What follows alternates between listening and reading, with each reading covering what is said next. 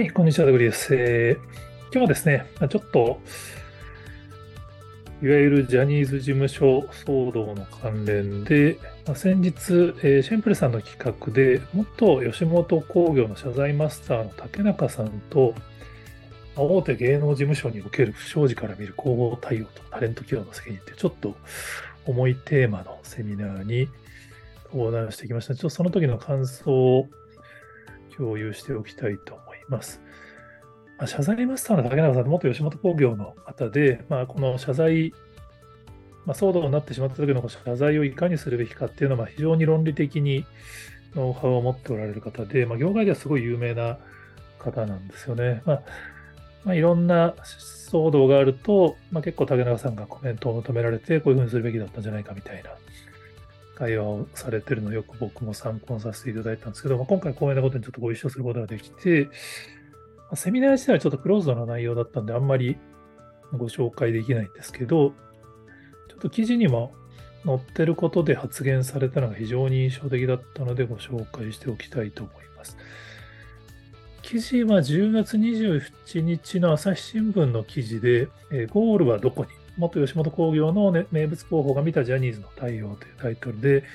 有料記事なんですけど、ご紹介したい内容は前半の無料部分に載ってるんで、ちょっとそこをご紹介しておきます。竹中さんが何度も言ってたのが、やっぱそのゴールが今回の会見、まあ、前回9月の会見も10月の会見も見られ、見えなかったんですね。それは確かになっていうのすごい思ったんですよね。まあ、その謝罪会見でゴールって言うと、なんかその誘導しようとしてるんじゃないかっていう印象を持つ人もいるかもしれないですけど、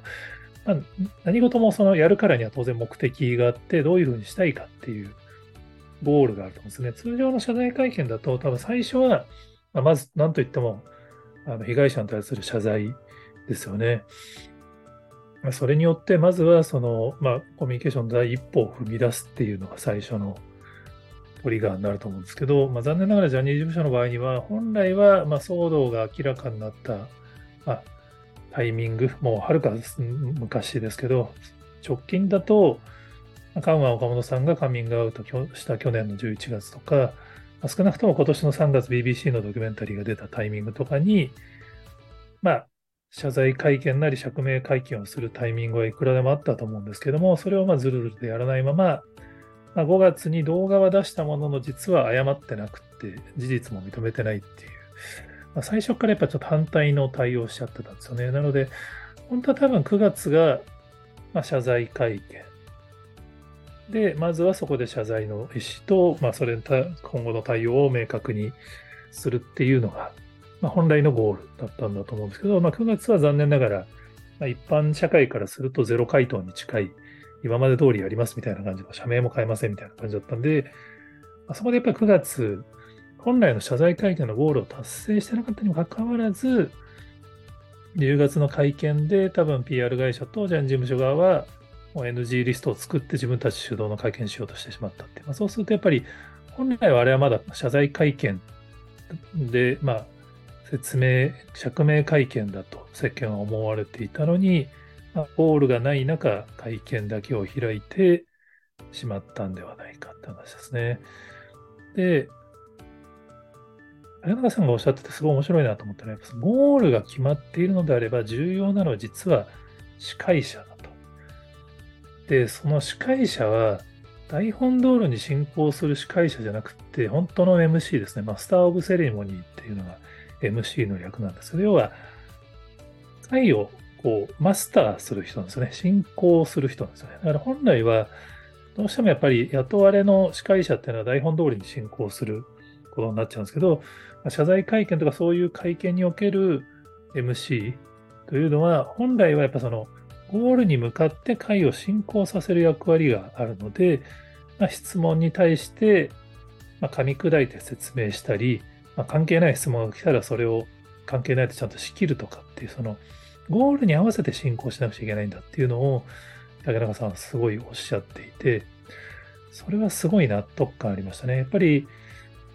なんとなく、まあこれも結果論で、当然現場の方々混乱してるから、なかなか判断できないって話だと思うんですけど、やっぱり、謝罪会見を先にジャニーズ事務所の場合には日程が決まってて開くパターンがすごい多いんですよね。本来はこの会見で何を説明してどういう理解を得るのかっていうのがあって会見日が設定されるんですけど、どうしても先にいつ会見開くんだ開くんだって言われて、1ヶ月後に開きますみたいに先に日程を決めちゃうんで、もろもろいろんなことが決まってないのに会見で開いちゃって、あれはどうするんですか？これはどうするんですか？っていうと検討中ですっていう。まあ、そうすると実はせっかく会見を開いて、質疑応答も9月の段階で長くやったのに、何も解決されてないように見えちゃうから10月がまたゼロスタートになっちゃったって話だと思うんですよね。でもジャニーズ事務所側はそう思ってないから2回目の関係はあくまでビジネス上の経営の説明をする話だっていう定義で NG リストを作っちゃったっていうのはなかなかなるほどなっていう感じでした。まあ、これは本当あの終わってから言える話であって、あの部外者がいやいや言う、まあ言いやすいけど、まあ本来はそんなに言ったところで何になるって話ではあるんですけど、でも多分、あの、いろんな今後も企業の方々がこういうシーンに直面することは多いとと思うので、このゴールを意識して、まあ、いわゆるこうなんか、あの、進行だけをするプロの司会者に任せるんじゃなくて、自分たちである程度、会を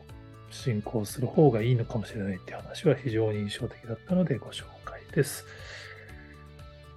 今日ちょっとネガティブな話ですけども、えっと、このチャンネルではできるだけあの日本のエンタメの未来が楽しくなるようなニュースを紹介していきたいなと思ってますので、え皆さんもこんな話ご存知だよっていうのがありましたら、ぜひコメントやツイートで教えていただけると幸いです。今日もありがとうございます。